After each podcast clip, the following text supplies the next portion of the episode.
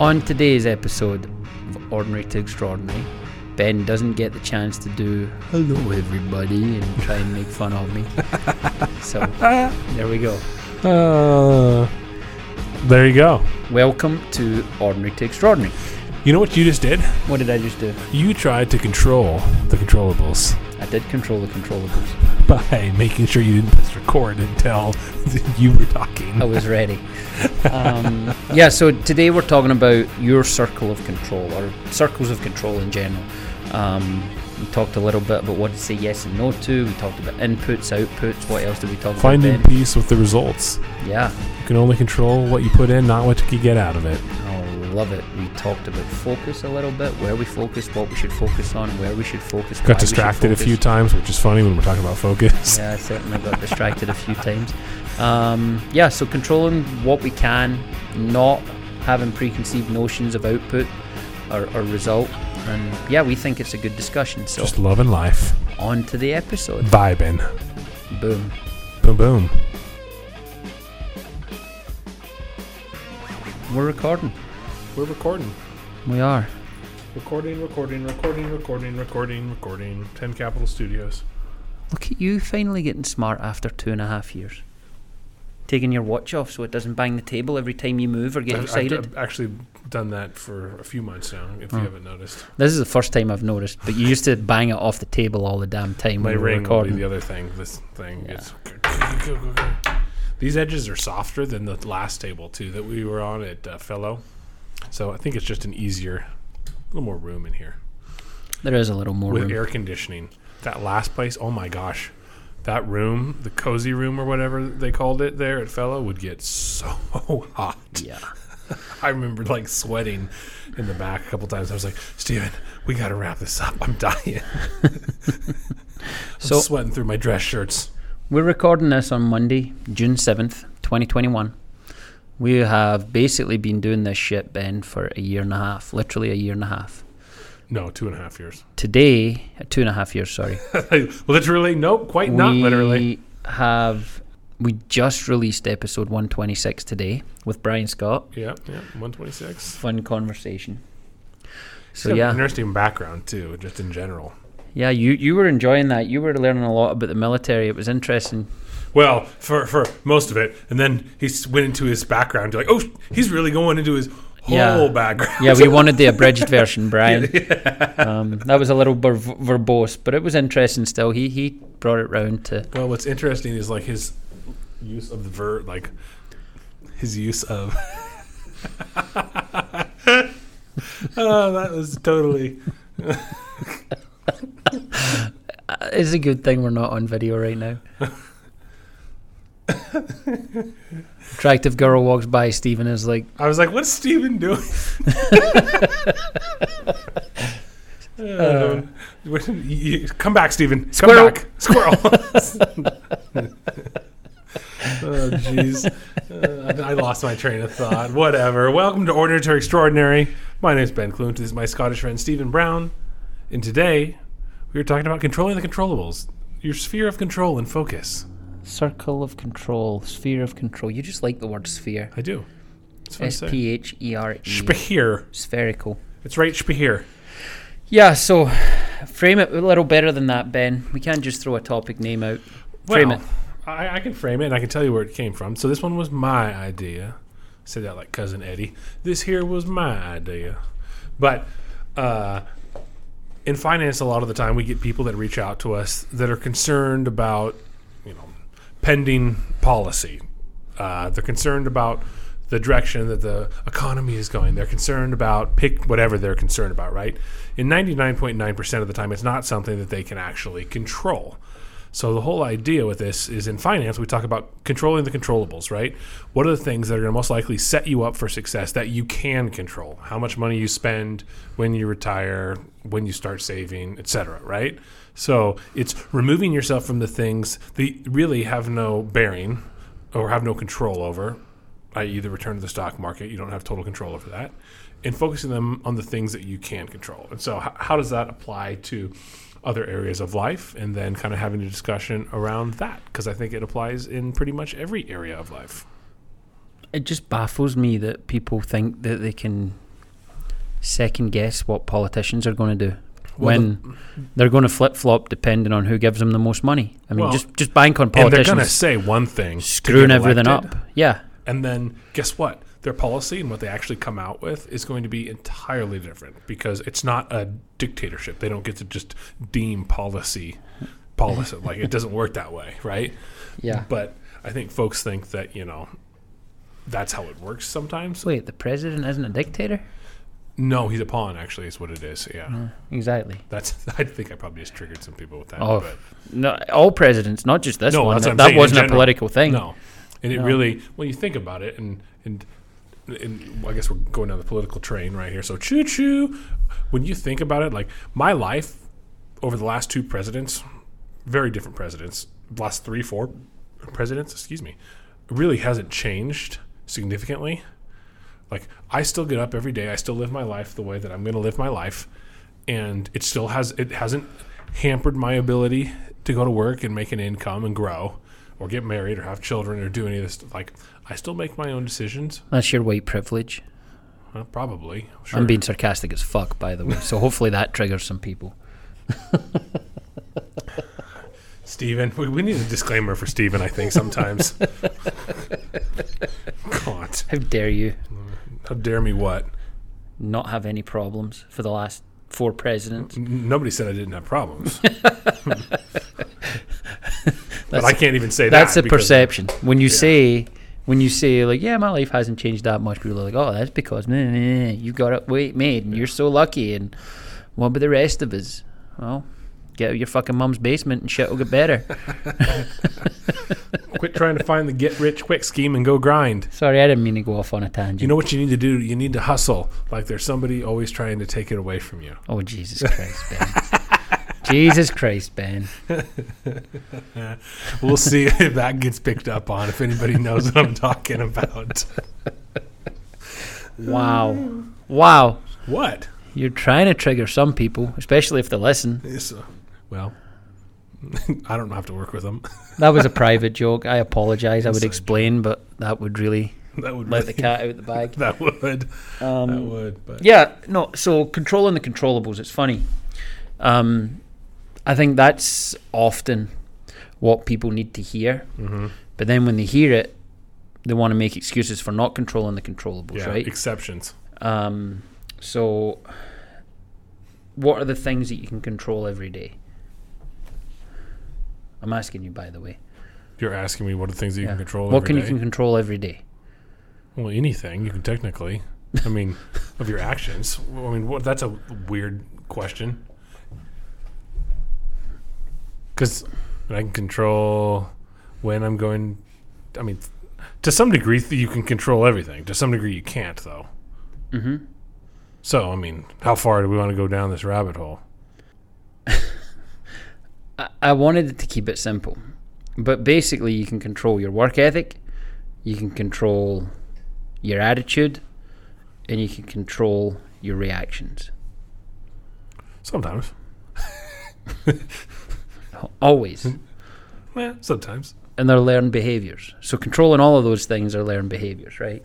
So you can always show up and be the hardest working person in the room. You can always be humble. You can always be kind. So those are the things that I look at that good positive traits are within my sphere of control or circle of control, right? Mm-hmm. Do you know what I can't control? The government. I can't control the government in any way, shape, or form with a vote, with influence, nothing.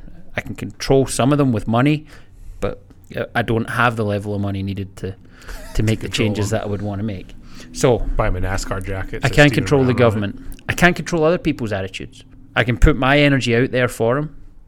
But I can't change their energy unless they want it changed, right? Yeah, agreed. I can't control other people's reactions. I can't control their actions in the first place. And I certainly can't control how they react to anything that I mm-hmm. do or say.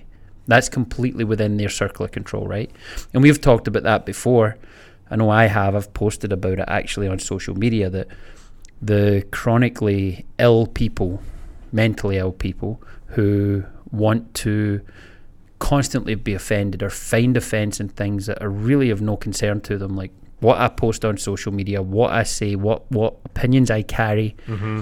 if you choose to be offended by anything like that, that's one hundred percent your choice, within your control, and you're al- allowing me to live in your head rent-free and say something that pisses you off. To that's what I think of when I think of controlling the controllables. No, and I agree. And one of the first things I wrote down was forget the noise. Like, taking a lot of the noise and the non-productive noise predominantly that comes from the media and social media, right? I guess that is a form of media, but like remembering, like I, I tell clients this, it's like, remember that the news is not there to tell you the truth. Like, hopefully they tell you the most of the truth, but really they get paid on advertising dollars and they get paid on eyes. So it's like a car wreck, right? The more eyes that they get looking at it, mm-hmm. they're going to get paid. So, and you can't drive past a car wreck and not seem to want to look at it for whatever reason, because that we just all like to look at things that are not always going so well. So, and then to your point, Facebook, like that was a lot of where this came from too. It's like you see people doing things online that you're like, come on, man, like don't don't post that, or don't say that, or don't, like, why are you getting into it? Or even in life where that somebody will say something at lunch, it's like, you know what, I don't I don't agree with you, but cool, yeah, you do your bad self. Like, I'm gonna well, move on from it. Here's a novel concept. How about you see something that someone posted and you go, God, they're a fucking moron. But then you just go on past it. Do you know how often I do that? Yeah. Because it's like, what good is going to come of me commenting on this and getting into this online keyboard warrior discussion, you know, Wait, going on? You don't think you could change their mind? Well, I could. But they wouldn't like how I go about changing their mind.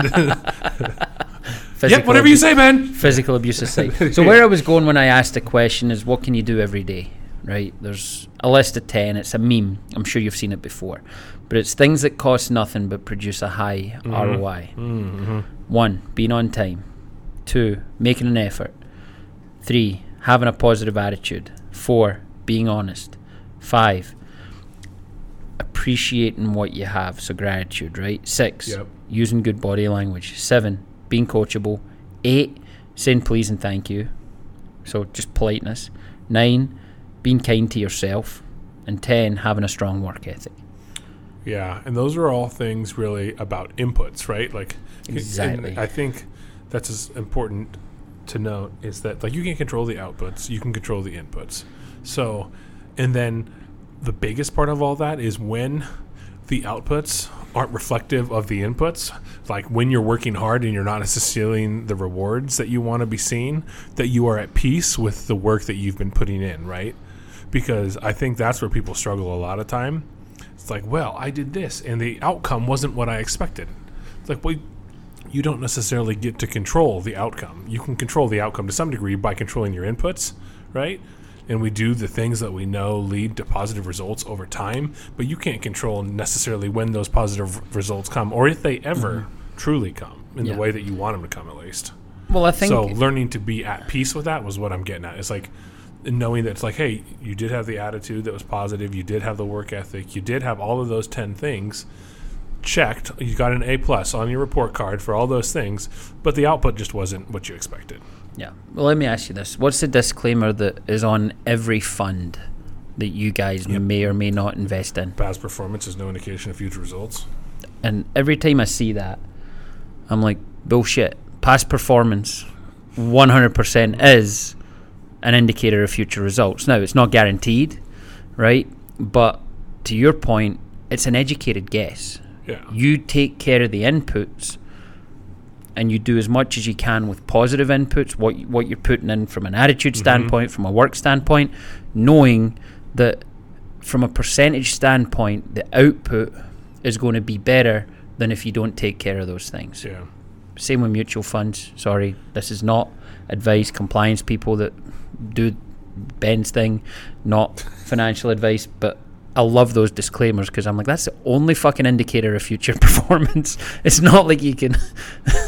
Well, yeah, I mean, we could get into a whole different discussion about that, right? I yeah. mean, there could have been a fund manager change. There could have been a change in the asset class that means it's not going to be an attractive thing for the next mm-hmm. year. I mean, yes and no, but I get what you're saying is if it has had positive past performance, it probably lends some validity to the fund, but that doesn't mean that it's going to be a performer in the future. But, it, I mean, it's it's the reason that when we hire someone, we go backwards. We talk to people who've worked for before. Yeah, we'll get references. We ask for experiences. Yeah. when we choose somewhere to fix our car, we go online and we look at the experiences that other people have had there.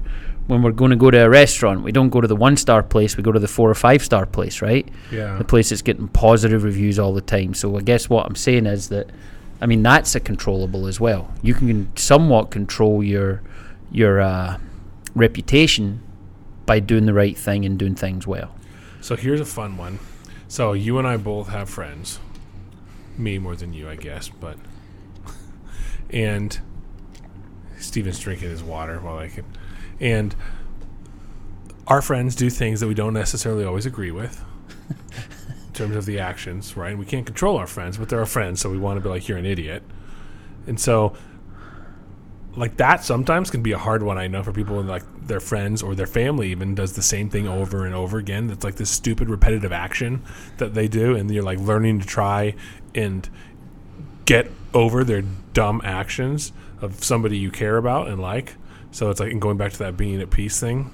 So I think I'm, there's actually someone that I have in mind for you, you that I'm not going to say their name, don't worry, that like says stuff, does stuff where you're just like, oh, for the love of all that is holy, in terms of, you say other words. But how do you, I'd be interested to know. So with your friends and your peoples, that I know you're a pretty vocal person, so you might just tell them good, bad, or indifferent. But how do you deal with your own internal struggle of wanting them to do things the way that you see as right, even though they might not see them as right? Does that make sense? So I've made peace with this. I realize that my right isn't everyone's right. And I used to get really worked up over people doing stupid shit. I don't know. There's a maturity. There's a... a A, le- a higher level of cognition, I think, to where yeah. I realise I understand that this is what I'm doing, this is a path I'm on, and it might be right or wrong, but I can't expect that from other people. And I've talked to you about this before as well, where I've almost gotten to the point where I have zero expectations of anyone. And I remember saying this and someone telling me it was really sad, and I'm like, no, actually it's great, because when you don't have expectations of people, all they can do is surprise you in a good way. Yeah. And when you have no expectations, when they do negative things, it's like, well, I didn't expect anything really anyway. Yeah. So I can't be disappointed. So it's a great space to be in mentally, but I do think it's hard to get there. Um, I'll give you an example. Uh, one of my brothers, um, I don't think he listens, by the way. Um, but some of your brothers do. He's on absolute time out with me right now. In the family chat, he pokes, he prods, he tries to get me to bite, and I'm just trying to figure out how long he realize how long before he realizes that he gets nothing out of it. He's not getting a rise, and hey, maybe you should just shut the fuck up, stop saying those things. Oh. So, oh. Oh. yeah, so it, it's there's no ac- acrimony on my part. I just choose not to engage. So yeah. completely disengage. Well, and that's a that, that's a form of control, disengagement, yeah. right? Like just not even. Not even proceeding forward with the mm-hmm. altercation or whatever you want to call it. Still love them. Still care about them. Oh, yeah, they're just family. Yeah. Choose not to engage with them on most things because so, it's like talking to a brick wall.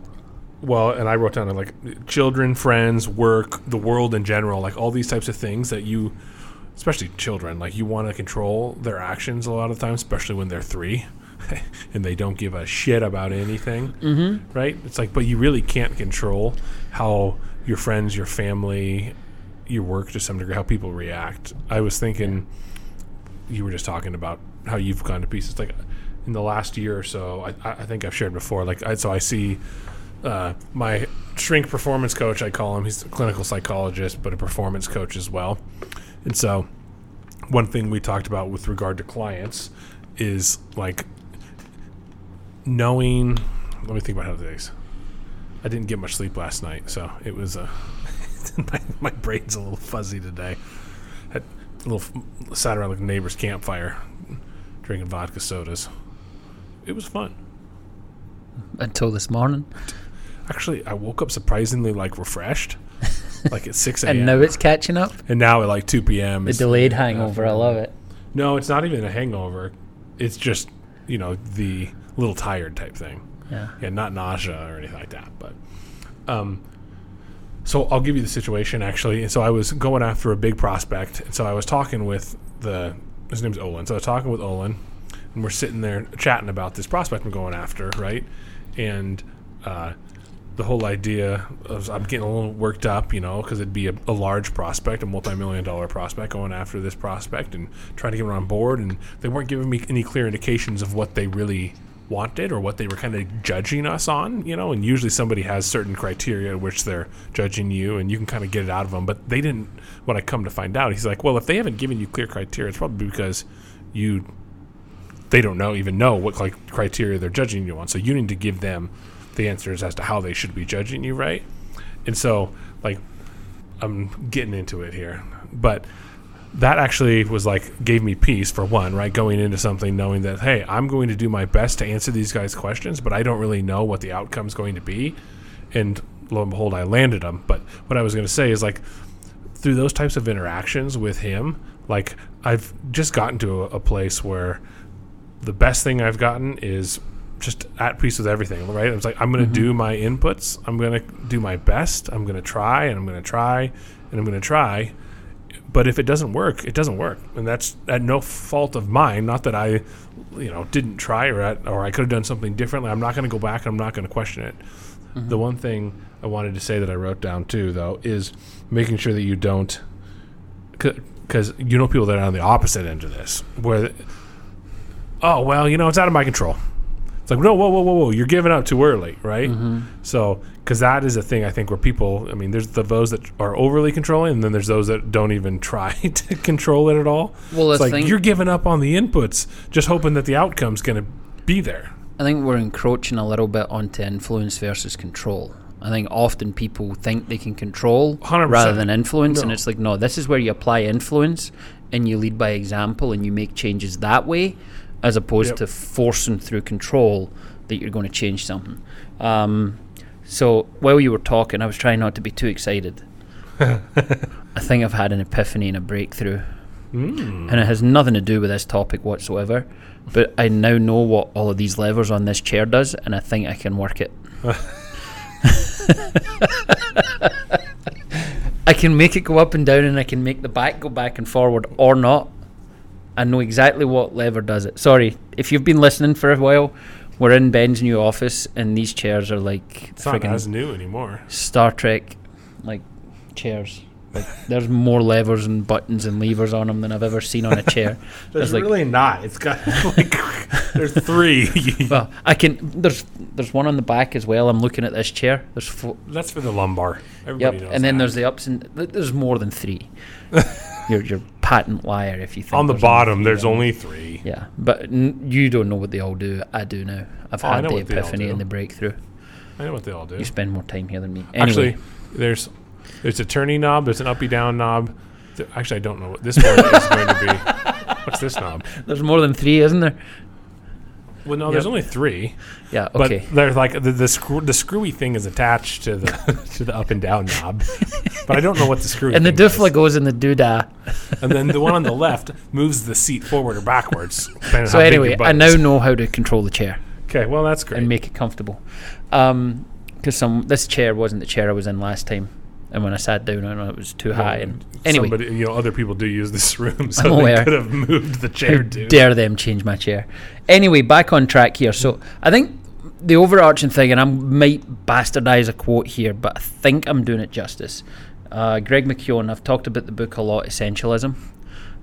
We can either make our choices deliberately, or allow other people's agendas to control our lives. What are you laughing at? Look at Pop's response. Do you have to do this while we're on air? Did you not distract us earlier? With what? Uh, looking at something, a pretty lady. Okay. Okay. Good point. Well good, made. Good, good point. uh, yeah. It's so, kind of in a want to laugh mood today anyways. So we can either... make our choices deliberately or allow other people's agendas to control our lives.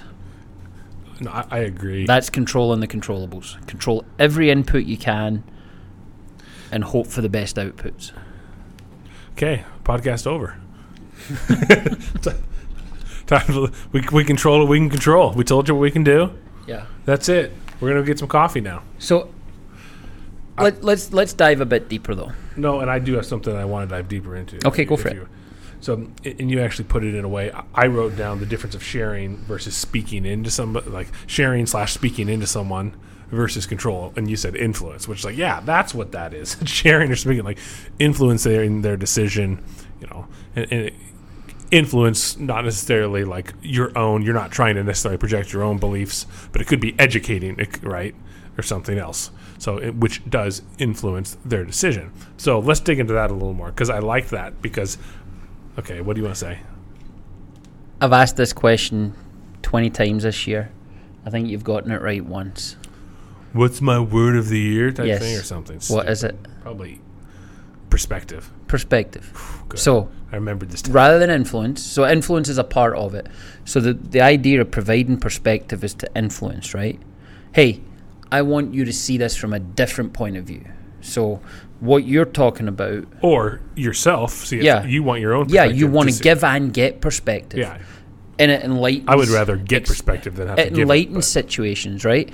So what that requires, though, is a level of both trust, input, and accountability on both parts. So yeah. if you're willing to give perspective, you also have to be willing to get perspective. So what you're talking about is exactly that. I can't control what someone does. What I can do is share my input and perspective and my experiences and say, in my experience, or invariably what I've seen, wh- however you frame it, yeah, this is what's going to happen, or this is what has happened in the past. The flip side is that they're either going to take that or completely disregard it. Mm-hmm. The people you surround yourself with, the people that you hold near and dear, should always be willing to both get and give perspective with a view to expecting the same well, of everybody else. That's open-mindedness, right? That comes with perspective. Yeah, yeah. It is. It's, it's open-mindedness, but it's also acceptance that, hey, we, we might never agree on this, but I certainly want to understand what formed that, yeah. what formed that opinion, value, belief system, whatever it is, within your th- psyche, within your thinking. And I'd like to at least from this understand that either we can have another discussion on this, continue this discussion, or we nix it and we say, hey, maybe we don't revisit this yeah. until such time as X, Y, and Z we variables just let bygones, are in play. Speak of bygones and move on. So control, influence, and perspective. That's probably the three things that I think would be... I'd add grace. Yeah. Like, just because it's like... I think that's what's going to give you peace when the person doesn't agree with you. Because mm-hmm. it's like you might not necessarily always stand understand where someone is coming from, but you give them the grace to just let it be. And good Beatles song, by the way. Look, I'll, I'll be the first one to throw myself on the sword here and, and admit, a younger Stephen, I wasn't interested in other people's perspective. Yeah. I certainly wasn't interested in anybody trying to influence me, even though a lot of my mentors and coaches were still able to break through that and do it in ways that were like black magic to me then, but now I fully understand, having been taking time to be better read and mm-hmm. better just, well, just in general, older. just better oh, yeah. and more wise yeah so uh, like I said, this none of the, what we're talking about is easy to do. Um, in fact, I'll give you an opinion or sorry an opinion a, a story I just heard over lunch here. Um, one of our friends went to a party at the weekend and two people in the room were vaccinated, and this friend isn't yet but plans on doing it, just doesn't feel comfortable doing it yet.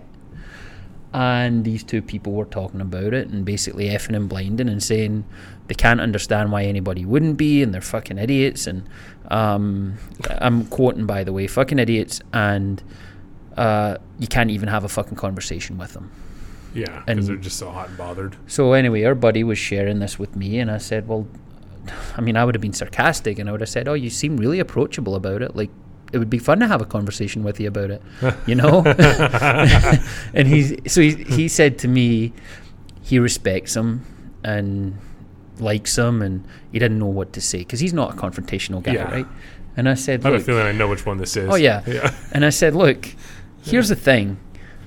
Respect and disagreement are not two mutually exclusive things. Like, you can absolutely disagree with someone and still respect the shit out totally. of them. Totally. Yeah, totally. And until you make peace with that, you'll be a bit of a doormat, and you're going to keep putting yourself into these situations where other people make you feel shitty because of their opinions, rather than you being able yeah. to say, hey, that's one opinion, that's one way to look at it. Yeah. Can I give you a different one just to consider? Well, I think to your point uh, earlier of like, hey, sometimes you want to know where people are coming at, right? Because everybody has different influences that are going to shape their perspective and how they see things. So to just say that yours is the right answer is just dumb, because it's only through the lens at which you have to look through it, where somebody else is going to have an entirely different lens, right? So it's like they might not even be able to see what you're seeing. Mm-hmm. But I, I would say, and I'll go back to that grace, you know, it's like if you like somebody, love somebody enough, then you'll be willing to hear out their perspective, I'd say, too. So people who are that hard-headed that won't even listen to a differing opinion are, one, either very insecure with themselves, or two, don't actually feel about you the way that they may project they feel about you. Like, they just don't give a shit about you. Mm-hmm. Yeah. Well, I think often, and this is, we talked about this a little bit earlier, but often people think their way is the only way, right? Oof. And the way they're doing it, and, and you'd ask the question, like, how do you get people to, well, you're open, you're graceful, and you're not judgmental. You know, I think... Uh, I'm not sure I totally agree with that statement that people think their way is the only way. I think maybe that might be true when they're young. Maybe the best way. Not the only way, but the best way. Okay. And like, my way is the best way. I would say some of the best leaders don't think that, though. No. Of course. And honestly, you also get to a point where I'm like, I don't necessarily want you to do it my way, because that means that I just have to tell you what to do. It's like, I want you to go about doing it your own way, so then I could just empower you to go and do it. Like, it's just more work for me if I got to tell you how to do it. So the latest book I'm reading, listening to, is The Power of Giving Up Power. Yeah, it sounds like a great book. It actually is. It's uh, that wasn't sarcastic. That it's was, um, it's literally a deep dive into how, by being am- amiable, right? So uh, I think it was Steve Jobs that said, you don't hire smart people and tell them what to do. Mm-hmm. You hire smart people, right, so they tell you what to do. Yep. Yeah. And yeah, of course you do. You surround yourself with amazing people and give them the power to make decisions. Yeah. You don't surround yourself with great people and tell them how to do everything, because that's going to be counterproductive. There's no way that you can be better than a team full of people, right? And that sounds kind of cheesy and cliche, but it's true. It's one hundred percent true. I... Every time you assume you're the smartest person in the room, you're either in the wrong room or you're surrounded by people that have stopped giving input because they or, don't feel comfortable doing so. Or you're a narcissistic D-bag. Oh, yeah, there's that. Yeah. I mean, it's very unlikely un- unless you're, you know, genius level I Q. Yeah. So this but. circle of control stuff, it's it got me thinking, because I, I think the word I kept throwing at you this morning when we were talking about this briefly was focus, right? Yeah. What do you focus on? What do you not focus on? How do you focus on certain things and, and sort of lessen your focus on mm-hmm. the things that aren't mm-hmm. good, right? And this is another quote from Essentialism. I keep coming back to this because it's an amazing book, Greg McKeown. Um, thinking, thinking. If it's not a resounding yes... it's a resounding no, hmm. right? So by that, I mean, think of all the invites you get each week, right? Mm-hmm. How many networking groups are you invited to? How many coffees and lunches? And, hey, can I talk to you about this, right? Um, I say yes to a lot. I say no to even more. I think I get invited to a lot of things, thankfully. It's a good position to be in.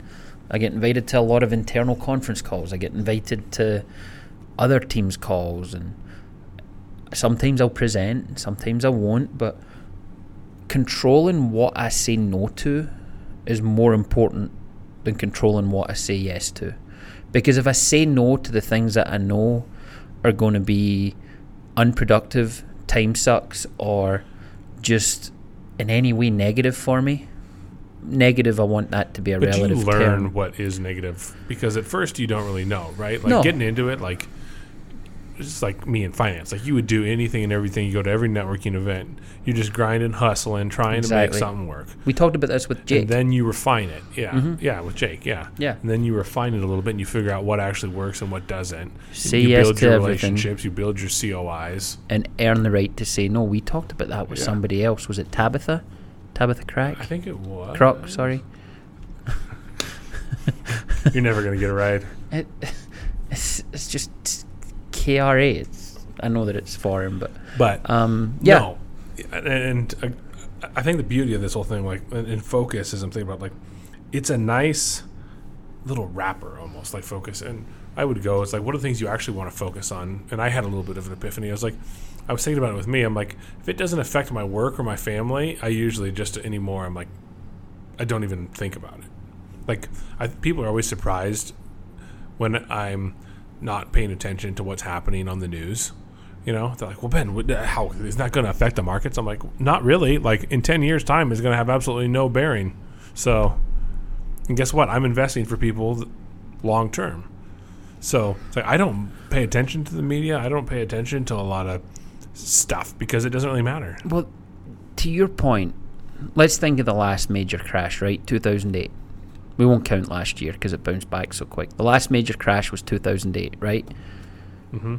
In two thousand eight, the policies that made the two thousand eight crash happen were enacted years and years and years bef- before yeah, M B S and were mismanaged yeah. and abused for years and years and years leading up to it. And cross-collateralized. So and, you know. watching the news for the twelve months before the crash in two thousand eight probably wouldn't have done shit for you to be able to predict it. Well, you would have thought it was going great. Yeah, yeah, exactly. All the numbers were great leading up to it, which is often the case, right? Yeah, until they weren't. So the key, the reason I say that is that one, it was one of our earliest podcasts. I said nobody should watch the news. Yeah, I'm not saying you shouldn't be informed, but you certainly shouldn't sit down at ten o'clock at night and watch the news every night, or you know, wake up in the morning and switch the news on. Here's what I'll say is like, because there is some truth in the news, but they, depending on which media source you're getting it from, they're going to twist it. I think the important thing isn't that you don't watch the news; it's that you don't let it affect you. Yeah. Because I, I actually I have no problem people watching the news. It's when they let it affect them, right?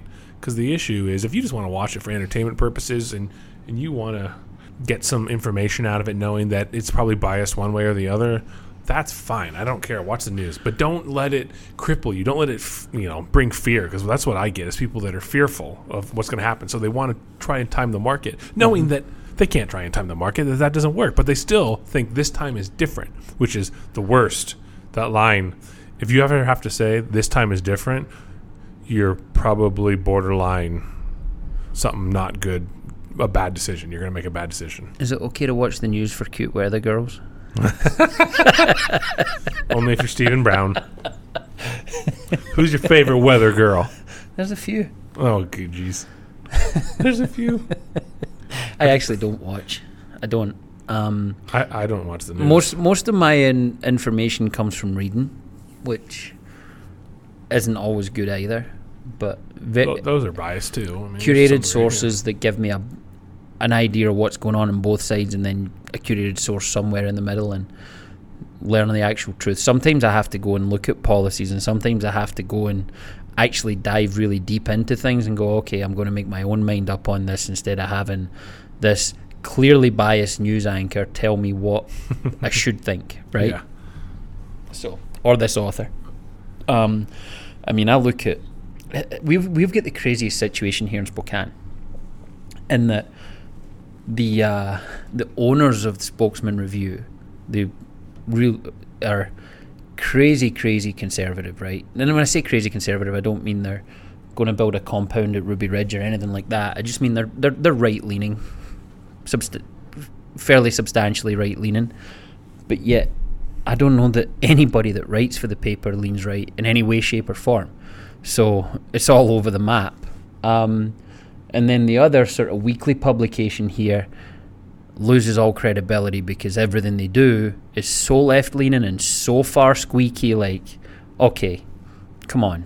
There's not yeah. even a consideration of this it's like other reading, side. It's like reading a comic book almost. Yeah. So it's wild um, what we've got going on here just locally. From a media standpoint. Yeah. yeah. Yeah, I agree. Well, and that same family that owns the paper owns the news stations. Well, yeah, and one of them's a conservative news station and one of them's a liberal news yeah. station, and it's like, I mean, they can't win, right? It's like, yeah. Well, you can't. You just play Switzerland. um, but coming back to what you control, there's another there's another thing I'd say, and it's, I often talk about don't-do lists as opposed to to-do lists, right?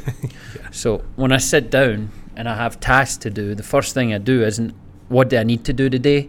It's like, what do I not need to do today? And you make sure you know the things you shouldn't do. So, yeah, what you don't do is just as important as what you do do. No, I agree. Um, one of the outcomes of one of my sessions with Olin, too, was talking about, you know, when you're you see something going wrong and you want to interject or you want to help or you want to provide some influence and direction, is even like at stopping and asking yourself, like, is this something that I actually want to be involved with, or something that I feel like I can provide some actual value to? And is this something that they even want me involved with, that, you know, they might want my opinion? And I think at, and, uh, you know, answering those two questions for yourself before jumping in or trying to get in anything where you're going to in- exert some type of influence into the situation is probably a wise question as well. Because a lot of the times you'll just want to jump to say to saying something, especially if we're male, we're Mister Fix-Its, right? It's like we want to try and fix every situation. But it's like, it might not be our situation to quote-unquote fix. So yeah. Stop and think sometimes. Yeah. Before you try and... Well, it's it's like that old adage, is it your truth to tell, right? Sometimes mm-hmm. it's like, hey... they need to hear something, but I don't need to be the person to tell them. Mm-hmm. Um, no, I agree. I agree. And it, it's with kids. I mean, I'm not a parent, but I know you got to give kids enough rope that, hey, if you keep doing that, you're going to hurt yourself, right? So you'll say it. You'll tell them. You keep doing that, you're going to bang your knee, cut yeah. yourself, whatever it is, right? Yep. I'm going to warn you. I might even warn you a second time. Then, if then after that, and this is a... Um, Mama Brown quote, let hell slap it into you. Oh, that's what she used to say. Let hell slap it into you. Like, if you're going to keep doing stupid shit, you're going to get the consequences. That hurt. Yep. So yeah, you do stupid shit and, and it hurts. By no means am I advocating oh, for you to just makeup. Let your kids do super dangerous shit. I'm just saying that at no, some point you're going to stop them, obviously. Yeah. And it can be a it can be something other than that. It can be a non-physical hurt. It can be, hey, I don't think you should take that loan. I don't think you should take that job. You can absolutely give them your opinion. Hey, I don't think you should hang out with that person. I have a bad vibe about them. You know, you can give your opinion, you can give your perspective, you can try and influence, but sometimes you just got to take a step back and go, hey, that'll bite them in the ass, and they'll they'll come back. They'll they'll see it for themselves and eventually. Be right? there to help. I think when they do. Yeah, well, I mean, you don't need to necessarily remind them that they. And the same can be said for friends, yeah, family, colleagues. Oh, sometimes yeah. you got to let people make mistakes. You uh-huh. cannot have a level of control to where, you know. I think I heard a thing here to where we don't have helicopter parents anymore. We have shield parents, yeah. which means that yeah, they don't that. hover over that, trying yeah. to trying to watch everything. Now they're shield parents to where they're trying to build shields around their kids, right? And we can't do that in life. We cannot try and protect people from making mistakes because, as we've talked about on so many occasions, mistakes are the best teachers. Mm-hmm. And well, they're not failures, right? Yeah. So we've talked about in the last one. They're not necessarily failures. They're just a stepping stone to the next success. Mm-hmm. Well, this might be a little bit of a shorter one today. Because you're... cognitively all over the place. Yeah, I'm that yeah, yeah. And I don't know how much we need to. Uh, no, I think talk I about think that's. But I, I'm at peace with it. All right. So can I ask three questions first? Sure. And this can be from a in your life, right, right now, and obviously family goes without saying, career goes without saying, but where do you focus? How do you focus? And why are you focused on those things just now? Where do outside I, of family and career, what are your focuses other than trying to get good at golf? I mean, I, I like cars, so I focus on cars, research cars, look at cars. So that's how you do cars. It. Why do you focus on cars? Just because you like them, or because they bring me joy? Yeah, it's like go. my hobby, right? You like when I'm driving a convertible, head. I get the wind in my hair, the music going, and yeah, just kind of vibing. So you you you stole it. You stole what I was going to say. So I think where you focus and how you focus, um, and why you focus on things should always be with the, the end game of, does that bring me joy? Yeah. Or do I need to cut it out?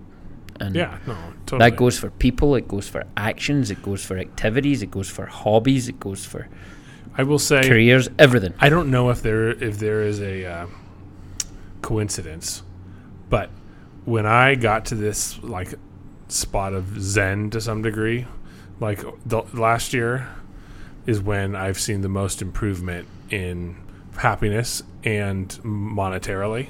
Like my my income's gone up crazy. And that's the same with my other colleagues that have like gone through some of the same processes that I have. It's like all of a sudden when you're like, you just figure out some peace about you, right? And just realizing like, hey, I can't control other people's actions. I can't control a lot of stuff, right? And when you just figure that out, all of a sudden it's funny how stuff just kind of starts working. Because your focus, I think, drops from those things, and your emotional uh, attention is no longer focused on those things you can't control and mm-hmm. on the things that you can control, and life's a lot more fun. So there's actually a reason for it, and I can tell you if you're willing to listen. Depends if you want to hear my gonna, perspective. Depends how long it's going to take. So I just finished a book called The Energy Bus by yeah. John Gordon. Okay. Um, I have a copy if you'd like to read it. Is it in your Audible? No, I ha- well, it's in my Audible as well, but yeah. I have a hard copy. I know you like mm. to do the old-fashioned reading something. Yeah, depends um, on which one, yeah. Very good book. It was actually recommended by our company.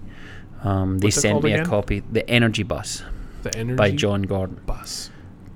Hmm. But there's a part in it, and there's science behind this. So when your heart beats, and your your body essentially, there's an energy field around your body that goes about ten feet.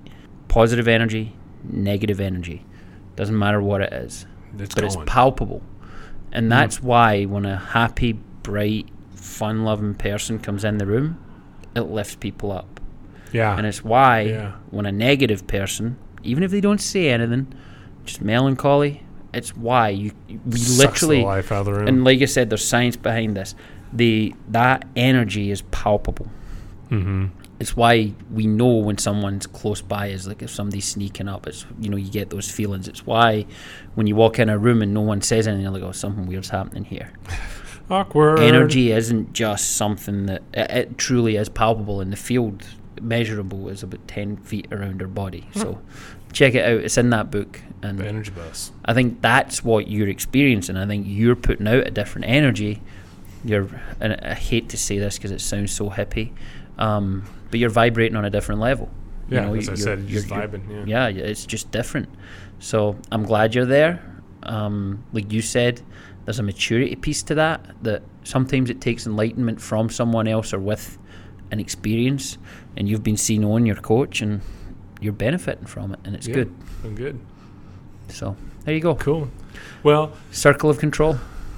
Just vibe, baby. Just chill. uh-huh. Just chill. You, you're trying to be a what, what was Who it they called it? A guru? Ooh, baby. Back from the sixties, the like all oh, guru, yeah. like yeah, yeah, baby. Take a hit of this.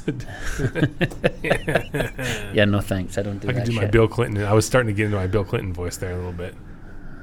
Ooh, that was close. Hopefully you're not getting into the Bill Clinton actions in your office. What's a, I did not have sexual relations with that woman. Indeed I did, and it was wrong. Yeah. All right. Well, we appreciate you guys listening. Um, yes, if we, we provide you any value, share, rate, or review this. If you um, haven't, tell Stephen why you haven't shared us. Also, I have an idea that I'm going to share with you, Ben, on air. On air. Right now. Oh, jeez. Here we go. I think I have a bank of enough questions that people have reached out with that we could probably do an episode of Ask Stephen and Ben, um, and we answer them live. How do you feel about that? Well, I, okay. I don't care. Life questions like, "Hey, you talked about this, and here's a situ." And oh, we we, yeah. we can scrub stuff like it does. We don't need to put people's names and places of work and stuff out there. Um, but I got another one over the weekend that I would share with you, and I actually picked the phone up and called the person and said, "Hey, let's talk. I'd love to help you through this situation." Cool. Um, and you again, get more of those than I do. So by no means are you and I gurus are not perfect. Even close. But I do find that often after having these discussions that people feel enlightened and empowered yeah. to go and at least Let's make a, a, a more... That's part of the podcast. A better decision. Yeah. So, yeah. Well, like you said, go rate, like us, review us, share us. Yep. And until the next time, be good to yourselves and to each other. Boom.